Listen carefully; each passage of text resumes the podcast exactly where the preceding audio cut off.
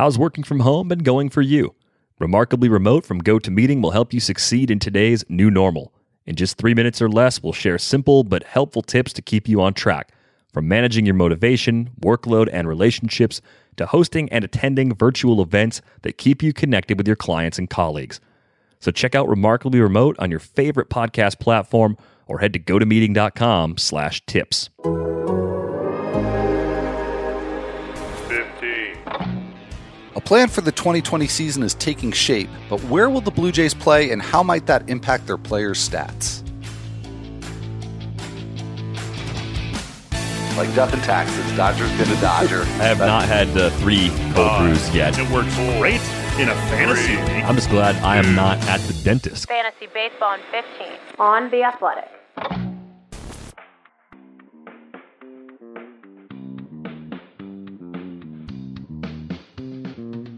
Welcome to Fantasy Baseball in 15 for Monday, May 11th. I'm Al Melchior, and I'm here with Derek Van Riper. I hope everybody had a good Mother's Day.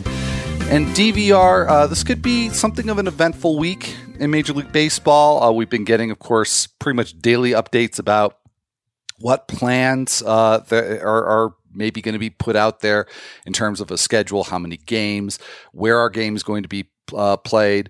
But there have been a series of reports over the weekend that are really honing in even more sharply on a possible plan coming very soon, one of which came from The Athletic's Ken Rosenthal, and according to that report, owners may have a plan to present to the Players Association as soon as Tuesday. There's going to be a conference call between MLB and the owners on Monday, so if something emerges from that, there could be a presentation to the Players Union as soon as Tuesday, and the preferred particulars are, you know, pretty much in line with the things that we've been talking about for weeks now, a schedule of roughly 80 games, expanded rosters upwards of maybe 50 players, an expanded playoff format, teams playing other teams in their regional area.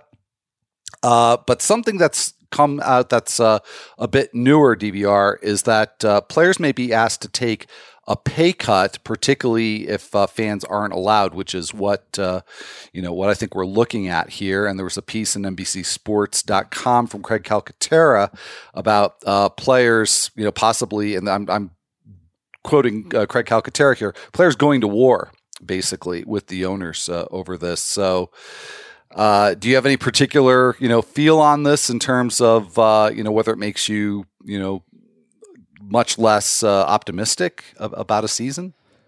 It's like a big storm cloud rolling in, right? Just as we think that there's a potential light at the end of the tunnel, we think back to when things were first shutting down. I think the players and owners had come up with some sort of preliminary agreement. My understanding is that it was a handshake agreement, which is why the idea of going back to the table is even a possibility at this point. This is just frustrating because it's a situation where you have billionaires fighting with millionaires, and we as fans of this game are left to just sit back and hope that they can work out their differences. And it always, to me, seems like the owners are being selfish. I think at the time that things stopped, did we really believe that fans were going to be in attendance when the season started again?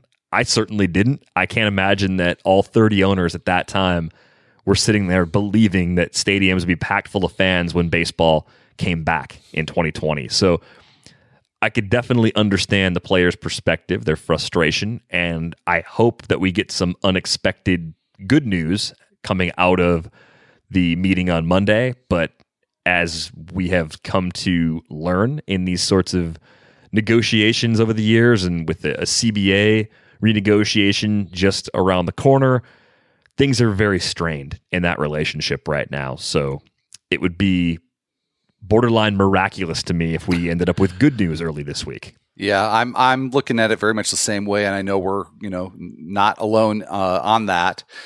And this is on top of the recent news as well that Major League Baseball is doing a 5-round draft with a maximum $20,000 signing for anybody that isn't drafted. And it's not been look, I mean, to there's certainly a lot of bad news, in the greater world here. But, we look to baseball as something of a distraction, and the news there has been pretty bad of late as well. So, like you, yeah, I certainly would hope that, this can turn around. And then another issue on top of all the ones that we've already discussed is the issue affecting the Blue Jays that, as it stands right now, there's not going to be international travel without an extensive quarantine. And that obviously, puts a crimp in any sort of plan that MLB is going to come up with, because I assume they are going to include the Blue Jays in those plans. I would certainly hope so. And there's a piece from Shea Davidi of Sportsnet where he wrote about options that the Blue Jays could consider, one of which would be that they could play their I'm not talking spring training here. I'm talking about actual major league scheduled games in Dunedin in Florida. And, again, in the scope of everything that's going on, it to me sometimes feels a little silly to be talking about park factors and how player stats will be affected and fantasy and impact and all that. But, that's what we're here to talk about. And how does this strike you, that potential option that the Blue Jays could play in Dunedin in the regular season? It doesn't seem incredibly far-fetched to me, given what we know about the current landscape with Canada and the travel between the U.S. and Canada, and how there's a difference in the two countries and how things are being handled. All of that sort of checks out in my head. I think it makes me think, okay, Dunedin in the summer, how is that going to play compared to Dunedin in a typical March? We do have some minor league park factors, and because Dunedin's one of those stadiums that is used for a high A affiliate in the Florida State League, we can actually look at those and maybe come up with some semblance of what that run environment's going to look like, which is a much more difficult task if something like the Arizona plan were to come to fruition. So I guess in that regard, I look at it and I hope we're not being fooled by the Florida State League being a difficult place to hit in general, but I imagine I'm a lot more comfortable with Toronto pitching in this scenario where Dunedin is their home for 2020 than I am if Rogers Center is their home for 2020. And that's not to say they don't have pitchers I would roster if they're playing in Toronto this year, but I think my threshold for starts that I would take on with the home designation would be very different in this plan. Yeah, I started out in that place, DVR, and I thought about the hitters too, but I looked at last year's Blue Jays roster, and there was nobody that really was, that much worse on the road, to the point where it would make a fantasy impact. So with the hitters, I don't think there's really anybody to worry about. The other thing too, in looking a little bit deeper into this, is that, yeah, on the one hand, as you mentioned, the Florida State League is typically a pitcher's league, but Dunedin is one of the more hitter friendly parks in that circuit. So, maybe there's just not that much of an impact here, overall, but, it is something to consider with the pitchers. I would agree with that. And there's another piece that came out that made me think of Matt Shoemaker in particular of all the Blue Jays pitchers. Piece from the Yankees team physician, Dr. Christopher Ahmad. And he wrote a piece on Medium about how he expects that there could be a flurry of Tommy John surgeries once the season gets underway, much more so than in a normal year because of the instant ramp up of innings. And he thinks that maybe that pitchers that have had elbow problems recently could be at greater risk than they would be otherwise. And now Shoemaker missed time last year with a torn ACL, so he had a knee issue, but he did have forearm issues the year prior to that. Somebody who's had injuries, throughout his career. But I think there's some fantasy relevance to this here because you got to consider the home park. You got to consider maybe Tommy John risk or some sort of injury risk with Matt Shoemaker. And yet he is the Blue Jays starter that behind Hyun-Jin Ryu and Nate Pearson, he's the one who's actually getting drafted the highest. Not so much in 12-team leagues, but pretty much anything a little bit deeper than that. He's been in play. It's pretty interesting because the major injuries have probably hidden what could have been a little bit of a late career breakout, I guess we could say, from Matt Shoemaker. And in 2019, the ratios were outstanding in the limited time that he was able to pitch, just the 5 starts. I think he's one of those guys, he's a lot like his new teammate, Chase Anderson.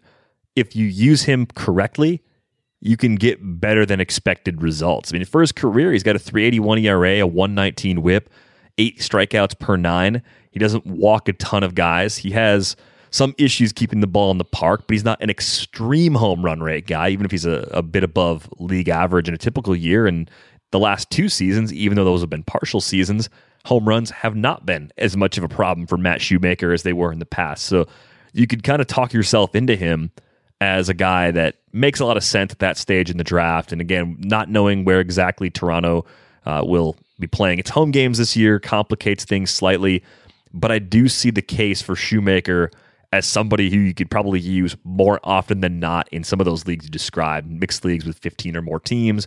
I could see him being the kind of pitcher that you would pick up in weekly leagues for 12-teamers for a 2-start week, or maybe a very favorable home matchup, even if it's, you know, in Toronto or in Dunedin against the Orioles, for example. I think he's a very viable streaming option for some of those shallow mixed leaguers where he might not be rostered all season long.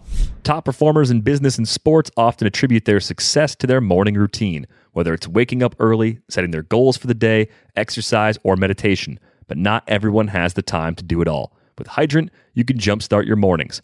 Hydrant creates flavored electrolyte packets you mix directly into your water to make hydrating your body easy and delicious. Each rapid hydration mix has the 4 essential electrolytes that your body needs. Sodium, potassium, magnesium, and zinc help you hydrate quickly and stay hydrated all day. And Hydrant is backed by research. The formula was developed by Oxford scientists to provide perfectly balanced, efficient hydration. There are no synthetic colors or artificial sweeteners. The formula is vegan, and you can choose between 3 different flavors or a variety pack. Hydrant starts just $1 a packet for a 30-day supply. You can save even more with a monthly subscription. And for 25% off your first order, go to drinkhydrant.com, enter the promo code BASEBALL at checkout. That's drinkhydrant.com, enter the promo code BASEBALL for 25% off your first order, drinkhydrant.com, and enter promo code BASEBALL. I want to flip the conversation towards a situation where maybe you would be counting on Shoemaker to be more than just a streaming option for you. You know, like a 15-team league where, you know, if it's going well for Matt Shoemaker, I don't think he's going to be somebody who's going to get tossed to waivers to make room for somebody else. But something I hadn't really thought about DVR, maybe you have, but in a normal season, if you have a player who is particularly unexpectedly good in April, you have to start to think about, when are the stats going to stabilize? At what point can you pretty reliably say, I don't think this is a fluke? In a normal season, that starts to happen around the middle of May. Now, in an 80-game schedule, by the time the stats stabilize, you're probably in the second half of your season. So does that change perhaps the way that you would approach a player like Matt Shoemaker, who hasn't pitched a lot the last couple of years? You've got limited data to go on. You're going to have limited data to go on when and if the season starts. And if he gets off to a really good start, how much confidence are you really going to be able to put in that? Because by the time you can put a lot of confidence in that statistically, you're in the second half of the season. I think it's going to come down to underlying changes. So, for example, in the case of someone like Shoemaker, if he gets off to a good start and his velocity's up maybe 2 miles per hour over his previous norms, that would give me a little more confidence that what he's doing is more sustainable. If there's some kind of micro skills growth, maybe a secondary pitch that he's using more frequently, I'm going to be looking for something that is clearly different about the pitcher. And in the case of a hitter, it might even be more difficult because I don't think you have quite as many things you can tap into at this point. So I think Shoemaker and any of those late round draft picks or early season fab pickups, those types of players are going to be extremely difficult to make decisions on in a season where every game probably carries twice as much value as it ordinarily does. Yeah, it's going to be a tough one to call. And even if you get down to those secondary and tertiary stats, you still have the problem of, relatively small samples. And in fact, with those secondary and tertiary stats, a lot of times it takes longer for those stats to stabilize. So it's going to be interesting. And I'll just have to be honest and say that I'm not really sure how I'm going to deal with it until I get there. But I think your approach is as sound as anything I could certainly come up with. Another Blue Jays starter who has been intriguing just outside of everything else that's going on is Hyun-Jin Ryu. Do you consider yourself to be pretty much with the consensus on him? Last year he was a top 10 pitcher, but his ADP is really more of a late round in a 12-team league situation. Are you pretty much on board with that, or do you consider yourself higher or lower than the consensus on him? I think I come out pretty close to the consensus on Ryu, and my concern really has never been anything as it pertains to his skill. It's the injuries. I mean, if you talk about Matt Shoemaker being a guy that's had some major issues staying healthy, I mean, Hyun-Jin Ryu missed all of 2015, most of 2016, about half of 2018, and a good chunk of 2017. Like it's a terrible injury history for him since coming over from the KBO, even though when we've seen him over 6 seasons in North America with the Dodgers, this is a guy that's pitched to a sub-3 ERA, a 1.16 whip, like Matt Shoemaker, a K rate right around 8/9. Their skills are actually more similar than anybody would ever think based on ADP and just how good Ryu was over a full season with the Dodgers last year. So I think it all comes to injury risk. And I think the one thing that makes Ryu a little scarier is that, Shoemaker had a torn ACL, which I don't worry about that all that much for a pitcher in the long run. Everything with Ryu has been elbow, shoulder. I think maybe there's even an oblique injury in there. In that history too, if I'm remembering correctly, like it's all stuff either with the arm or directly connected to the arm. So I think that's where my reservations and a lot of people's reservations come with Ryu is just that is a ugly injury history, and it's tempting to buy back in coming off of a very healthy season in 2019, but the track record is just not one that you really want to put too much stock into. Yeah, I can't disagree with that. I just think that the gap between a top 10 result in 2019 and, being sort of a late round dart throw, that's a pretty big gap. That's a pretty big gap. And maybe it's just reflecting my lack of enthusiasm for pitchers that are really outside the top 25 or 30 that I think once you're through that, I would think Ryu could be pretty fair game. So, I'm pretty much giving away here that I'm definitely much more interested in him than the consensus. But I think part of it too is that the way that he's achieved that success, like you say, if you look at strikeout rate, walk rate, home run rate, sort of looks like Matt Shoemaker, but he's been really good at stranding runners, which is a skill that the vast majority of people don't really buy into. And in most cases, I would be on board with that. And he's been really good at limiting exit velocity on flies and liners. So I'm not as worried, I think, maybe as other people are about the move to the AL and the move to whatever home park the Blue Jays have in 2020, whatever that should be. Let's just do a quick shift here from the Blue Jays to the Mariners, because a very interesting player, too, that we also don't have any major league data on is Evan White, the Mariners' first baseman. And David Lorilla from Fangraphs has done a really nice write-up on him over the weekend. In fact, it's part of David's Sunday Notes column. Seattle's Evan White angles up, sort of. So it's a complicated story, worth reading. DVR, what are your feelings about Evan White going into this year? I'm just worried that even if he's up right away because of the contract extension he already signed, he might be buried in a lineup that doesn't score a ton of runs. So the production initially, especially for a player getting his first exposure to the big leagues, will probably be more like very deep mixed league production rather than someone that you trust as a steady corner in a 12-team mixed league. I think the future is bright.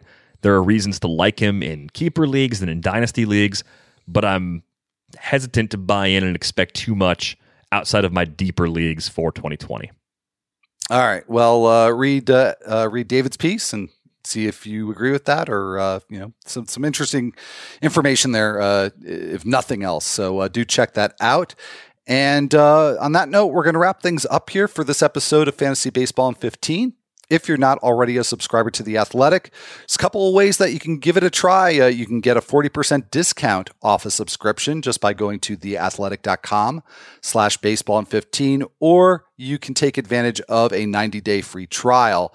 And when you do subscribe, everything that we do, from the podcast to fantasy articles to every other arena, all of that is included as a part of your subscription. If you're enjoying this podcast on a platform that allows you to leave a rating and a review, we always do appreciate it when you take the time to do that. For Derek Van Riper, I'm Al Melchior, and we will be back with you on Tuesday.